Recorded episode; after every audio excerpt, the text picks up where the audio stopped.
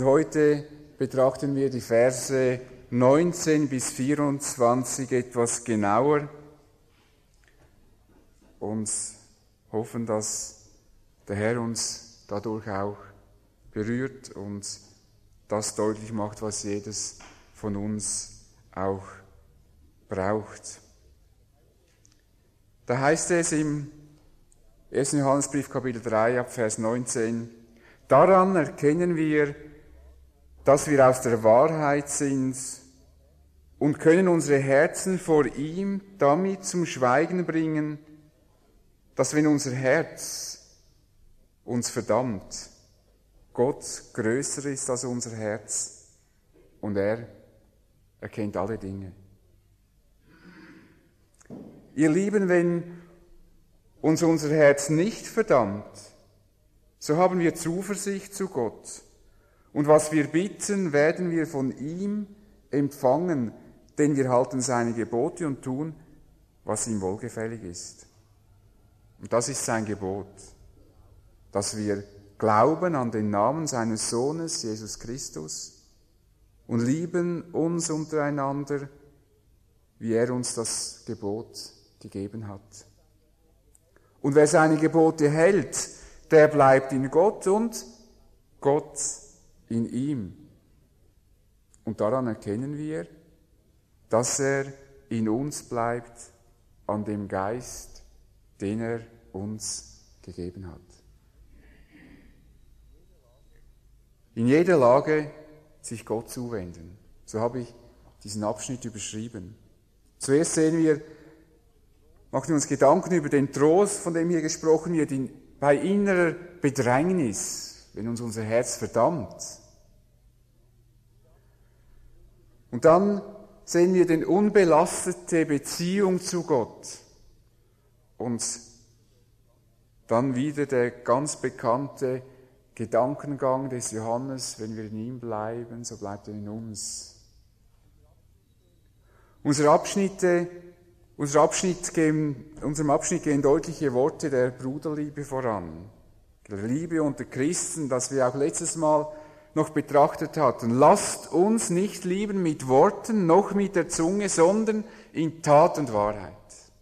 Da haben wir ja gesehen, dass das Lieben nicht ein Lippenbekenntnis ist und dass die Liebe Gottes oder die Liebe der Christen untereinander eine Liebe ist, die in Tat und Wahrheit stattfindet und nicht in Theorie.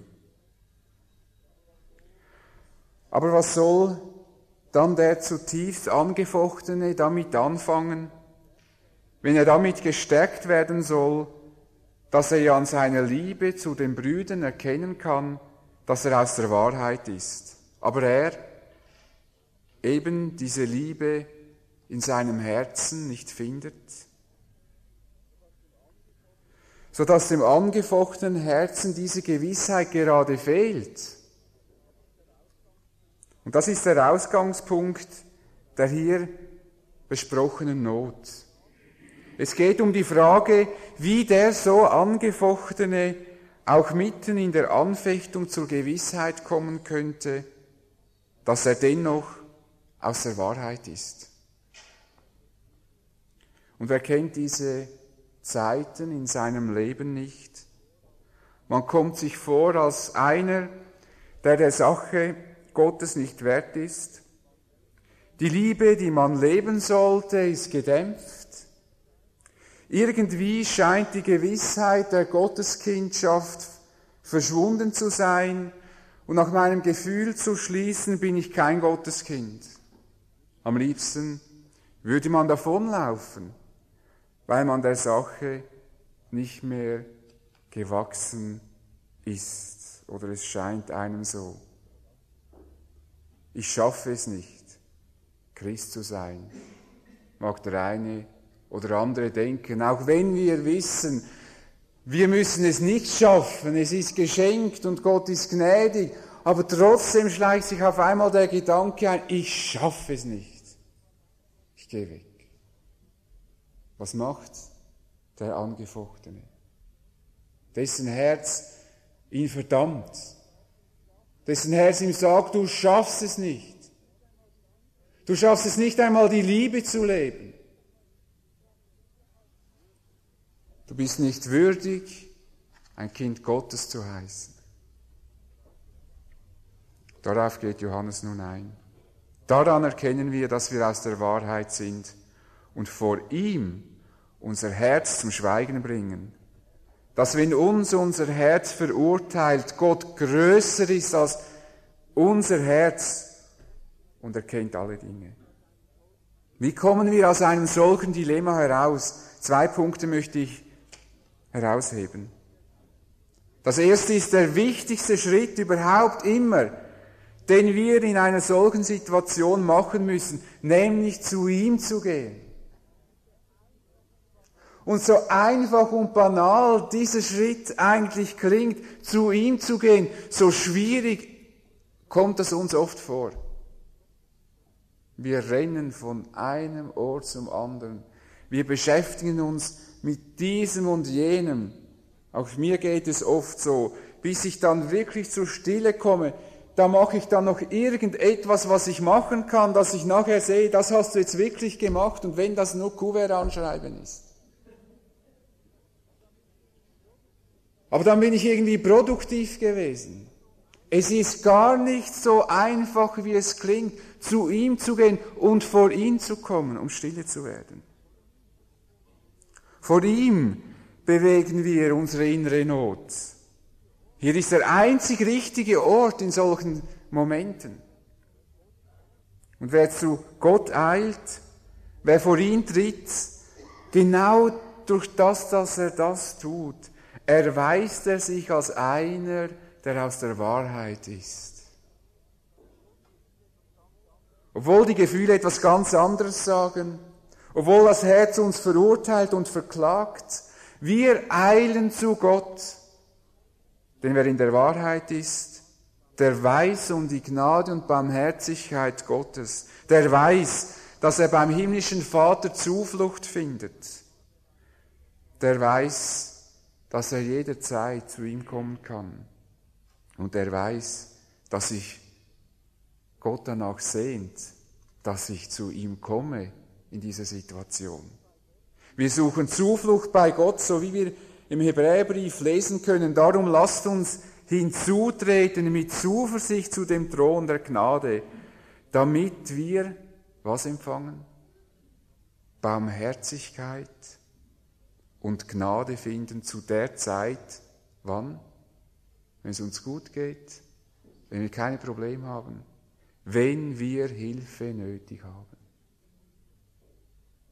Lasst uns hinzutreten zu dem Thron.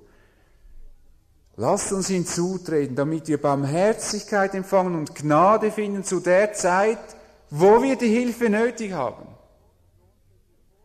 Vor diesem Thron können wir uns aussprechen.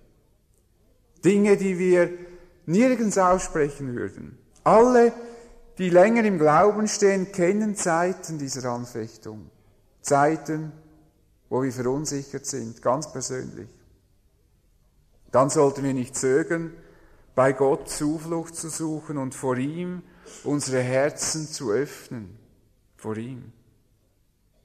Das geschieht, wenn wir uns in die Stille zurückziehen, in die Stille zurückziehen, vielleicht auf einen Spaziergang in einem Wald und einfach mal laufen.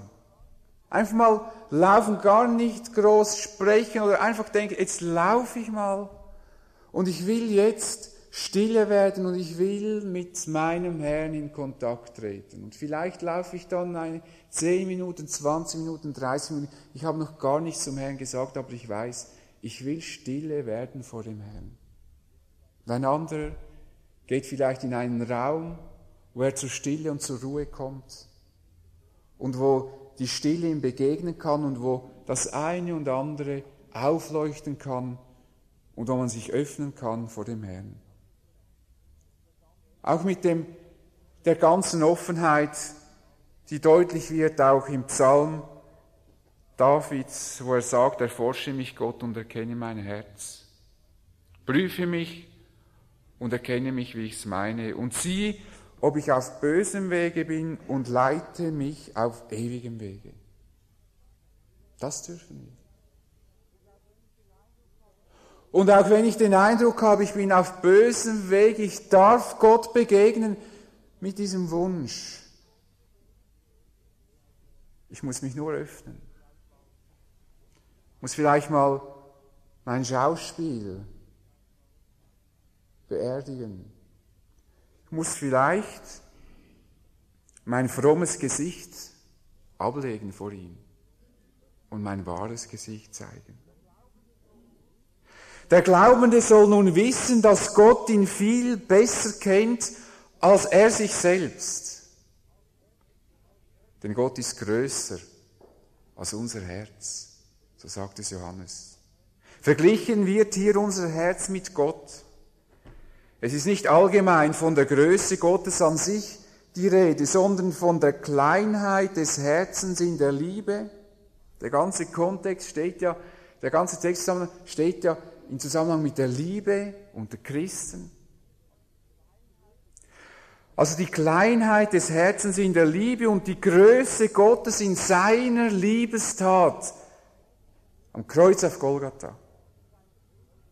Das Herz in seiner Enge sieht nur die Tat, die es bedrückt, die es entmutigt, die ihm das Urteil spricht, unser Unvermögen. Gott aber sieht die Liebestat seines Sohnes, die er nicht zurücknimmt.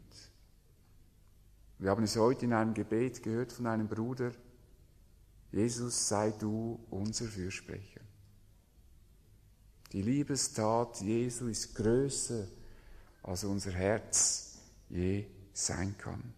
Seine Liebe, die nicht nur eine einmalige Tat ist, sondern bleibende Annahme und bleibendes sich verschenken. Unermesslich größer als das verzagte Herz. Wer also in der Wahrheit steht, der wendet sich an Gott in Zeiten innerer Bedrängnis. Und vor Gott bringen wir unser Herz zum Schweigen. Oder man könnte auch übersetzen, und das würde ich eigentlich vorziehen, wir überreden unsere Herzen.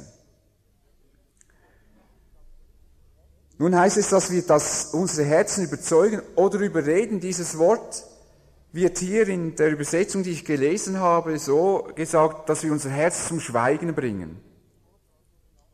Dieses selbe Wort wird noch an anderen äh, Stellen in der Bibel verwendet, zum Beispiel in der Apostelgeschichte. Dort heißt es, ihr seht und hört, dass dieser Paulus viel Volksabspenstig macht und überredet oder überzeugt. Oder im Korintherbrief, weil wir nun wissen, dass der Herr zu fürchten ist, suchen wir Menschen zu gewinnen. Hier ist dasselbe Grundwort wie im Johannesabschnitt. Und das würde eigentlich heißen, zu überreden oder zu überzeugen. Also wie gewinnt der Paulus? Nicht indem er einfach ein, einen Wettbewerb veranstaltet, sondern er versucht sie zu gewinnen, indem er sie überzeugt. Also verkündigt. Und diese Bedeutung gibt uns Einblick, was es heißt oder was es konkret bedeuten könnte, wie ich mein Herz zum Schweigen bringe, nämlich indem ich es überzeuge.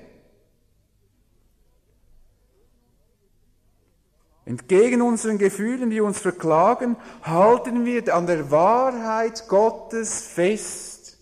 Wir stellen unsere Subjektivität den objektiven Tatsachen Gottes gegenüber.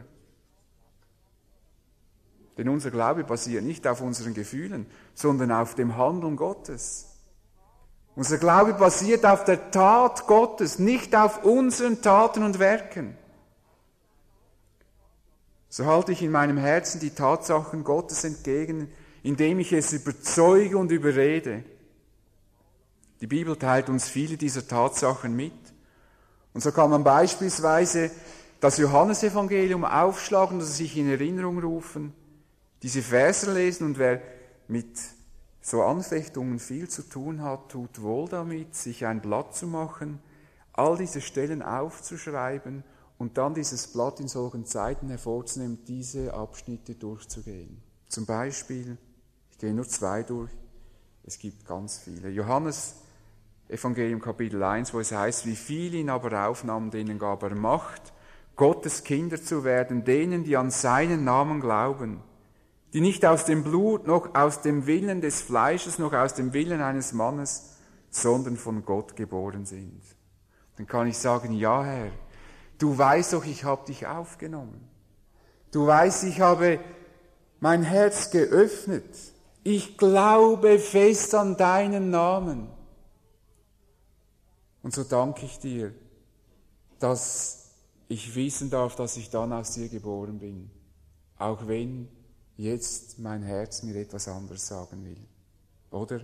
Kolosserbrief. Und er hat euch mit ihm lebendig gemacht, ihr tot wart in den Sünden und ihr Unbeschnittenheit eures Fleisches und hat uns vergeben alle Sünden.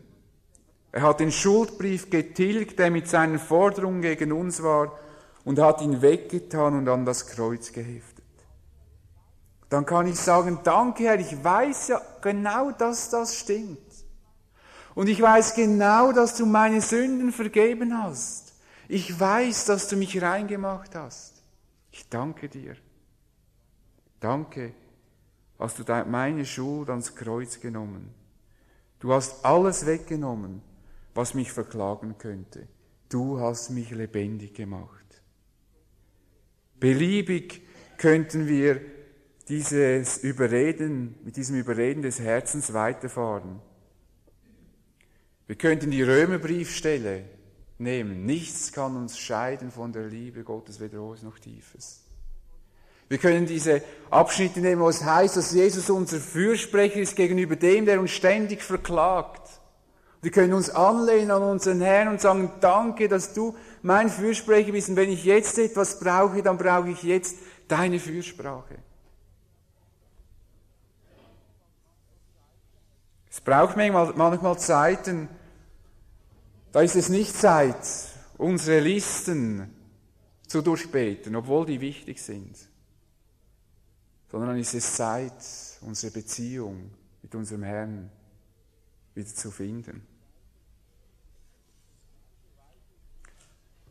Glücklicherweise ist, nicht, ist das nicht ein Dauerzustand, dass unser Herz uns verklagt.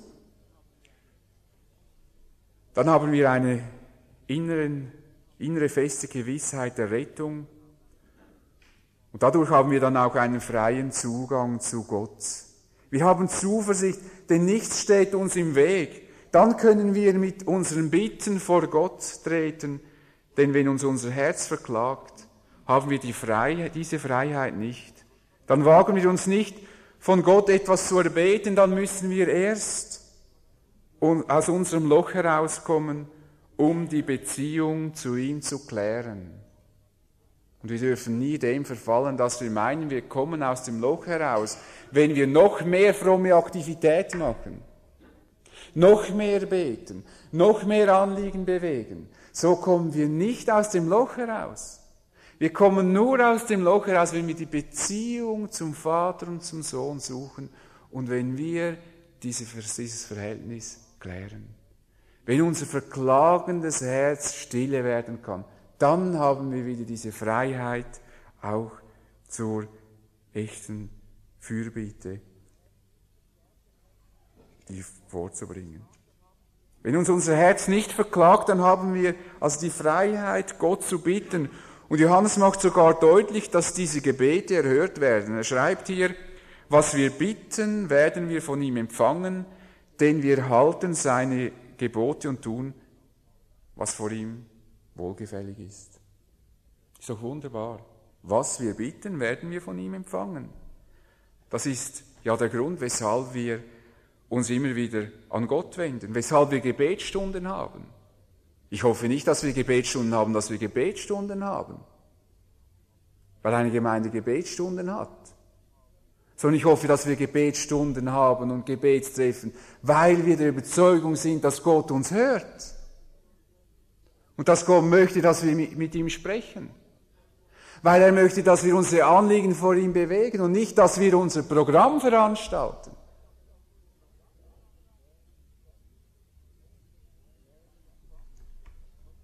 Wir werden empfangen, was wir von ihm bitten. Das ist der Grund, weshalb wir uns zum Gebet treffen dass Gott uns hört, dass, er, dass wir unsere Anliegen vor ihm bewegen können. Und Johannes stellt nun die Erhörung der Gebete in einen ganz bestimmten Rahmen, den wir halten seine Gebote und tun, was ihm gefällt.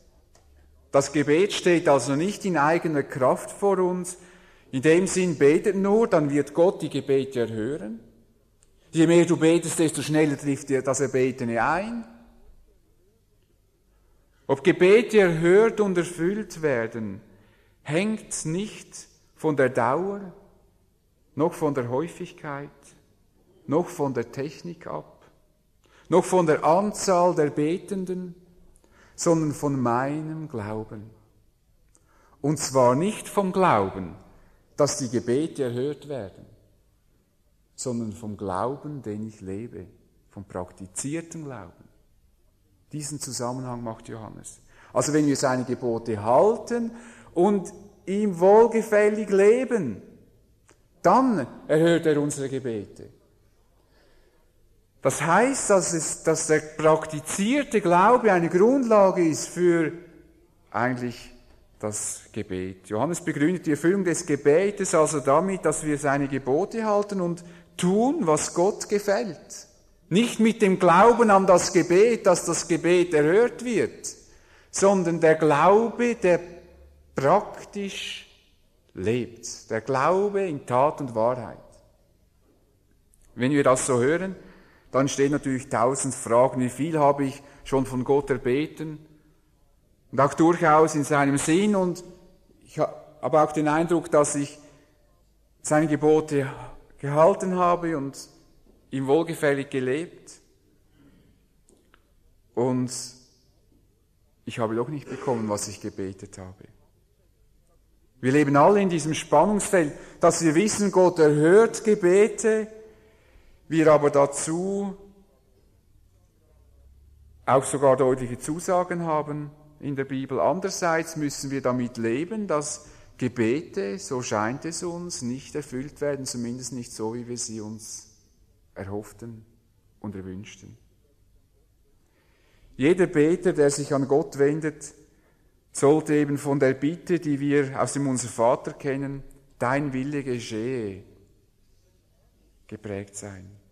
Wir können ernstlich von ganzem Herzen um etwas bitten und wir können genauso ernstlich hinzufügen, aber dein Wille soll geschehen.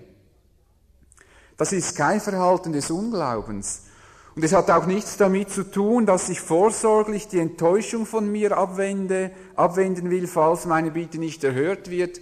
Das ist ja dann nicht so schlimm. Ich habe gesagt, dein Wille soll geschehen und dass ich praktisch der Enttäuschung ausweichen will. Nein. Wer so betet mit dieser Haltung, das wünschte ich, aber dein Wille soll geschehen, der respektiert Gott in seiner Größe und Allmacht. Der respektiert ihn, dass er mehr Übersicht hat über mein Leben und über die Geschicke dieser Welt als ich.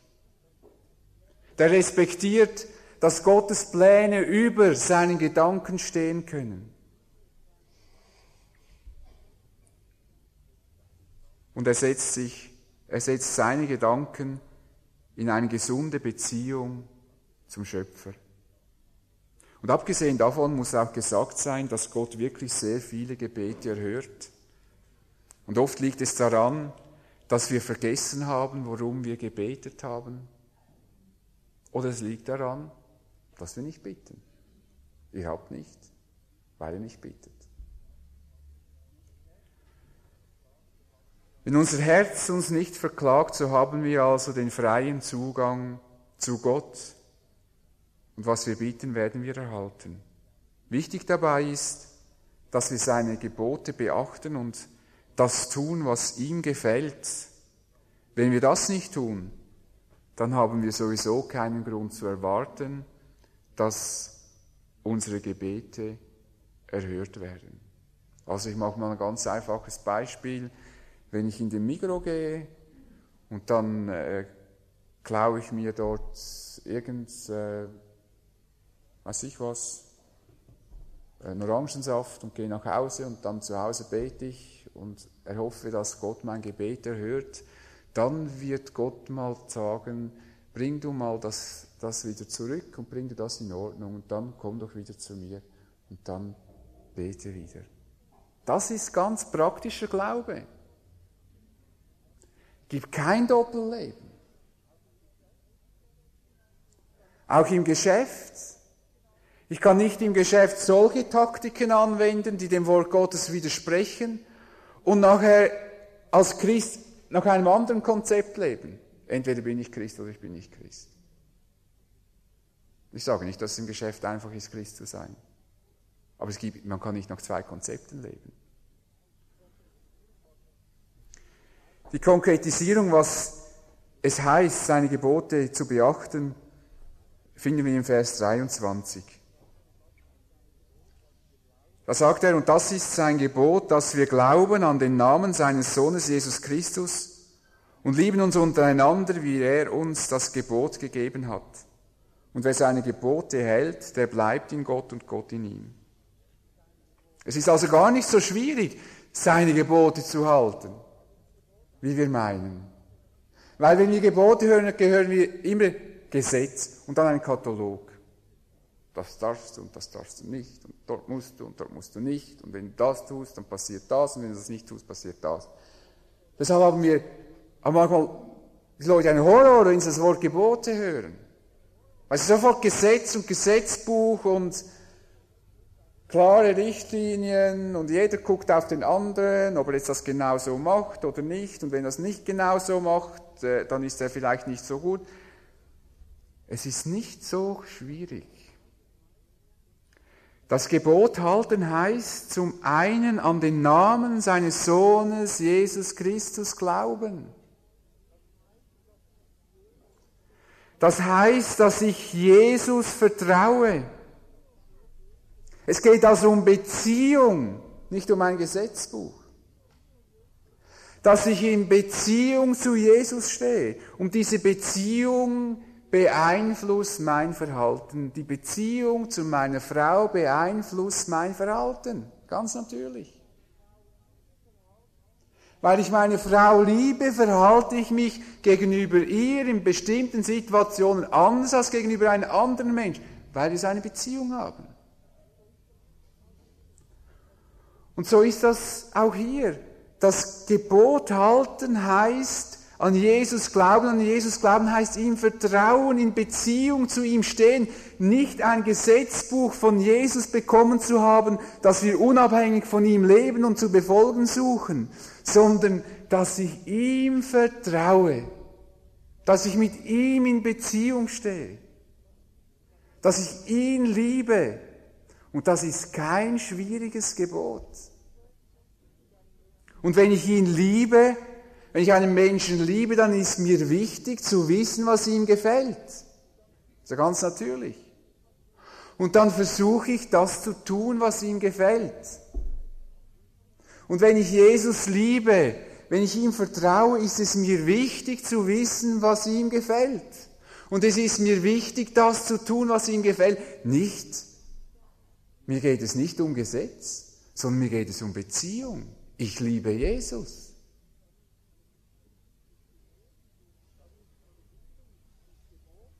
Darum ist die Verbindung mit Geboten sehr einleuchtend.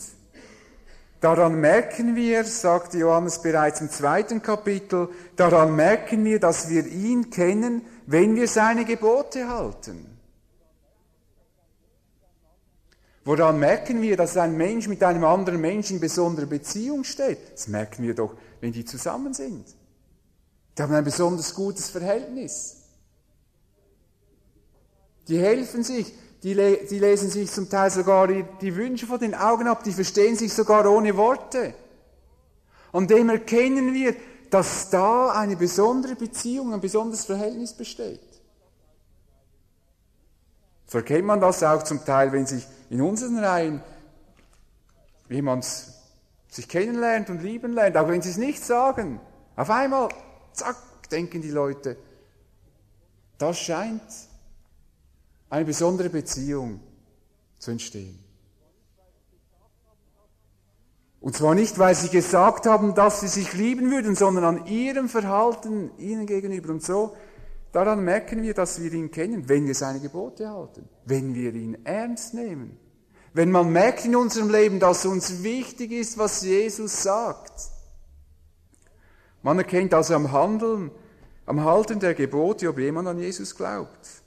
Und dieses Halten der Gebote ist nicht ein gesetzmäßiges Halten, um des Haltens willen, sondern ein freiwilliges, ein von der Liebe geprägtes Halten der Gebote.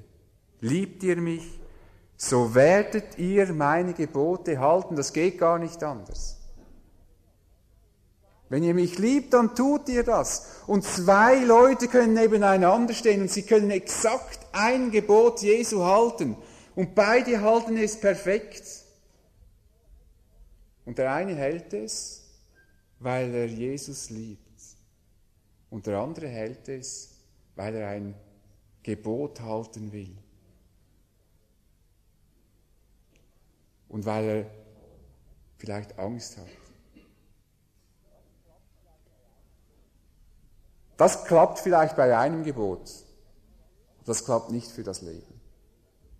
Wir können einzelne Dinge herausgreifen und uns an denen hocharbeiten, um uns zu beweisen, dass wir Gebote halten. Aber die Beziehung zu Jesus und die Liebe zu Jesus drängt uns dazu, zu fragen, Jesus, was gefällt dir? Und zwar nicht für den anderen, sondern für mein Leben. Ohne Liebe können wir Gottes Gebote nicht halten, weil dann immer wir in gesetzlicher Weise sie erfüllen werden. Wer sein Gebot hält, der bleibt in Gott und Gott in ihm. Wir sollen also auf das hören, was Gottes Wort uns lehrt, wie Jesus seinen Jüngern sagt, ihr seid meine Freunde, wenn ihr tut, was ich euch gebiete. Dadurch wird deutlich, dass ihr meine Freunde seid. Wenn ihr ihm das Gegenteil tut, dann wird schwer sichtbar sein, dass ihr meine Freunde seid. Aber wenn ihr tut, was ich euch sage, dann ist das deutlich, dass ihr meine Freunde seid. Vielleicht klingt das in unseren Ohren etwas fremd, weil wir stark davon ausgehen, dass uns Gott alles schenkt und wir letztlich unsere Verantwortung enthoben sind. Aber das ist nicht ganz richtig. Was richtig ist, ist, dass Gott uns alles schenkt. In seinem Sohn hat er uns alles gegeben, was wir brauchen. Zu unserer Rettung können wir nichts beitragen. Jesus hat am Kreuz alles für uns getan. Aber wenn wir erlöst sind und in Beziehung zu Jesus stehen, dann werden wir das leben wollen, was Jesus gefällt. Und sonst stimmt etwas nicht. Dann stimmt einfach etwas nicht.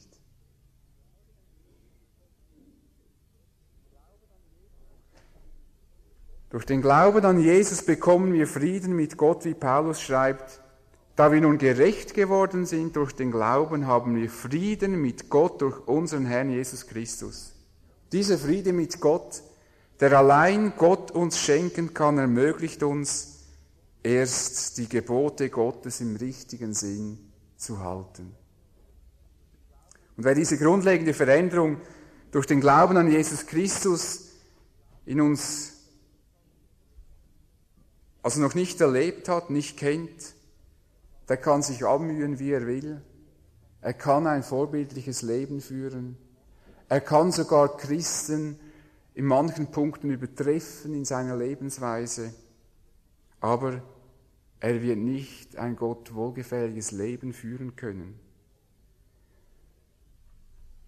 Gott möchte uns nicht in panischer Angst über die Welt hetzen, dass wir Gebote und Gesetze halten aus der Angst, wir könnten verloren gehen, sondern Gott möchte uns Frieden schenken.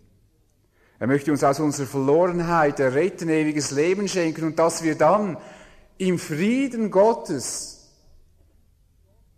die Gebote aus Liebe zu ihm halten und nicht aus Angst vor Gott. Hast du dieses ewige Leben? Hast du diesen Frieden Gottes in deinem Leben?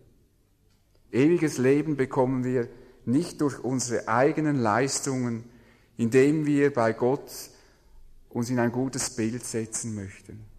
Die Liebe Gottes zeigt sich gerade dadurch, dass er uns liebt, weil wir so hilflos und verloren sind. Und er zeigt seine große Liebe und Barmherzigkeit, bevor bevor wir überhaupt etwas gemacht haben. Denn im Römerbrief heißt es, Gott aber erweist seine Liebe zu uns darin, dass Christus für uns gestorben ist, als wir noch Sünder waren. Also bevor wir Gott irgendetwas, irgendetwas entgegenbringen konnten, hat Gott uns geliebt in Christus am Kreuz auf Golgatha, bevor wir etwas tun konnten, als wir noch Sünder waren und unwürdig Gott zu begegnen.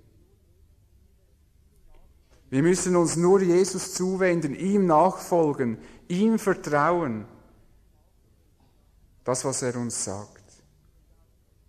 Gott kann seine Liebe dem Menschen nicht aufzwingen, weil dies der Liebe grundsätzlich widersprechen würde.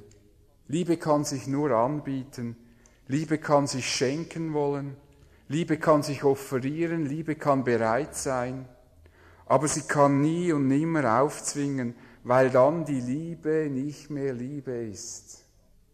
Liebe, die sich aufzwingt, verliert den Charakter der Liebe. Wenn ein Mann in eine Frau verliebt ist, wird diese Frau nicht im vollen Maß diese Liebe auskosten können, wenn sie sich dieser Liebe verschließt. Wenn ich in einer Freundschaft einem Freund meine Liebe anbiete und ihm Liebe bringe, wenn er sich verschließt gegen meine Liebe, ich kann sie ihm nicht aufzwingen. Liebe lässt sich nicht aufzwingen, sie lässt sich nur schenken und anbieten. Entweder wird sie angenommen oder sie wird abgelehnt. Und leider verschließen sich viele Menschen der Liebe Gottes. Sie verschließen sich. Ich möchte Sie heute einladen, wenn Sie sich bis heute vielleicht verschlossen haben oder sehr distanziert der Liebe Gottes gegenüberstehen. Einladen, die Liebe Gottes anzunehmen und die nehmen Sie an, indem Sie Jesus Christus nachfolgen und glauben, dass er für Sie für ihre Schuld am Kreuz gestorben ist und dass sie ihm ihr Vertrauen schenken und ihm nachfolgen. Und gerne helfe ich ihnen auf diesem Weg. Und wenn sie wissen dann, dass sie erlöst sind, dann kann ich ihnen sagen, dann ist die Frage, ist, wenn sie denken, oh, da muss ich Gebote halten und hin und her und her und hin. Wenn die Liebe erwacht zu Jesus, dann ist das keine Frage. Als ich mein Leben Jesus anvertraute, da war meine Frage, was gefällt dir? Ich habe in der Bibel gelesen, um zu sehen, was gefällt Gott jetzt. Das war mein Bedürfnis. Ich wollte Gott jetzt besser kennenlernen. Ich habe mich entschlossen, ihm nachzufolgen. Und jetzt möchte ich wissen, was gefällt Gott. Was möchte er? Was macht ihm Freude?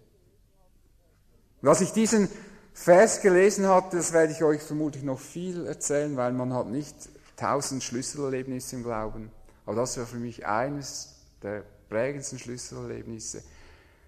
Ich habe mich immer gefragt, wie kann ich dir zeigen, dass ich dich liebe? Und dann bin ich an diesen Vers gekommen, den ich auch heute schon gelesen habe wo es heißt, wo Jesus sagt, wer mich liebt, der hält meine Gebote. Das war für mich ein Befreiungsschlag in meinem Glaubensleben. Da wusste ich, wie ich jetzt Jesus zeigen konnte, wie ich ihn liebe, seine Gebote halten. Dann habe ich gelesen mit, der, mit, mit dem Blick, was sind deine Gebote? Ich will dich lieben.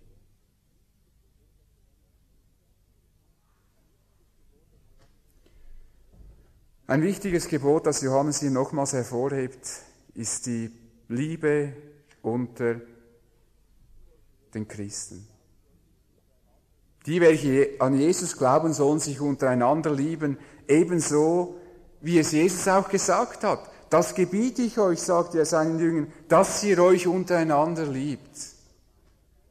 Diese Liebe schien offenbar in der Gemeinde nicht mehr so selbstverständlich zu sein. Ansonsten hätte Johannes nicht immer und immer und immer wieder durch den ganzen Brief auf diesen Punkt den Finger halten müssen. Wenn Sie mal diesen Johannesbrief durchlesen, dann sehen Sie, immer wieder kommt dieser Gedanke seinen Nächsten zu lieben, seinen Bruder zu lieben. Wir können uns das auch nicht genug sagen lassen, dass wir uns untereinander lieben sollen. Paulus sagt in Galaten ein Wort, das wir uns auch gut tun, wenn wir das in unseren Gedanken haben, denn in Christus Jesus gilt weder Beschneidung noch unbeschnitten sein etwas, darüber könnte man allein eine Predigt machen, sondern der Glaube. Und was ist der Glaube? Wie wirkt der Glaube? Der durch die Liebe tätig ist. Der Glaube ist durch die Liebe tätig. Gerade Beschneidung, unbeschnitten sein, großes Thema in den ersten Gemeinden. Viele Gespräche, viele Dispute. Und Paulus sagt, sondern der Glaube, der durch die Liebe tätig ist. Nun schließt dieser Abschnitt mit den Aussagen, und daran erkennen wir, dass er in uns bleibt, an dem Geist, den er uns gegeben hat. Damit wir klar dass das Halten der Gebote eben nicht in der menschlichen Leistung begründet ist, sondern im Heiligen Geist, den er denen gibt, die an ihn glauben. Dieser Geist führt die, welche an Jesus glauben, so wie es heißt, denn welche der Geist Gottes treibt, die sind Gottes Kinder. Wer so leben kann, wie Johannes dies hier beschreibt, der erweist sich als einer, der vom Geist Gottes geprägt ist und geleitet. Denn nur so kann man in dieser Weise leben. Aber man muss auch noch sagen, dass wir auch den Heiligen Geist, und das sagt auch die Schrift, in seiner Wirkungsweise auch in unserem Leben einschränken können durch Ungehorsam. Gott vergewaltigt uns nie. Der Heilige Geist vergewaltigt uns nie. Aber wir können in eigenmächtig entgegen dem leben, was uns der Geist Gottes eigentlich deutlich macht. Dann wird aber auch unser Glaubensleben nicht besonders erfreulich sein und es wird einzig und allein Stress sein, das mal so auszudrücken. Ich fasse zusammen, in jeder Lage sich Gott zuwenden. Johannes spricht der Gemeinde einen Trost zu für die, die angefochten sind. Vielleicht auch in Auseinandersetzungen in dieser schwierigen Situation, in der sich die Gemeinde befunden hat, durch Angriffe von innen und außen, von ihr lehren. Und dann die starke Aufforderung von der Bruderliebe und jetzt vielleicht der ein und andere innerlich denkt, wenn er das so von Johannes hört, ja und ich, ich komme nicht mit.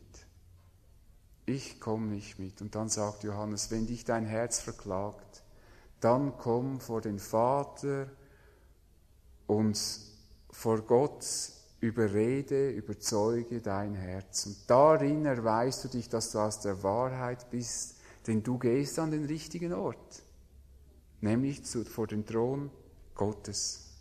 Und wenn die Beziehung zu Gott unbelastet ist, so kannst du Gott bitten und er wird deine Bitten erhören, wenn du seine Gebote hältst und so lebst, wie es ihm gefällt. Gott wird auf dich hören. Er wird deine Anliegen ernst nehmen.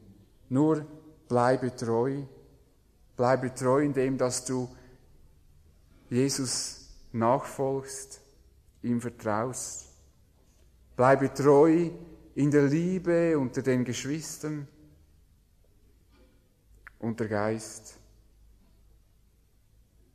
der euch gegeben wird, wird in euch bleiben.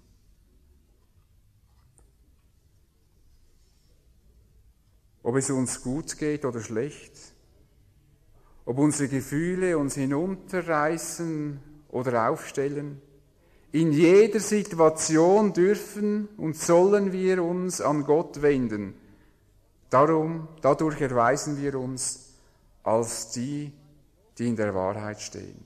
Und wenn jemand in so einem Loch unten ist, im Glauben, wenn ihn sein Herz verklagt, ratet niemals, Bete einfach mehr für die Missionare, bete mehr für die Gemeinde und dann geht es dir besser. Ist gut für die Missionare mehr zu beten, ist gut für die Gemeinde zu beten. Aber dann ist es mal dran, vor den Herrn zu kommen. Komm einfach mal so, wie du bist, mit dem, was dich verklagt vor den Herrn und öffne dich vor dem Herrn. Das ist mal der erste Schritt. Und nachher kann man wieder mehr beten für diese Sachen. In jeder Situation dürfen und sollen wir uns an Gott wenden. Dadurch erweisen wir uns als in der Wahrheit stehend. Er hilft und handelt in jedem Fall so, wie es für uns richtig ist. Wir sollen einzig ihm treu bleiben und dies tun wir, wenn wir bei ihm Zuflucht suchen.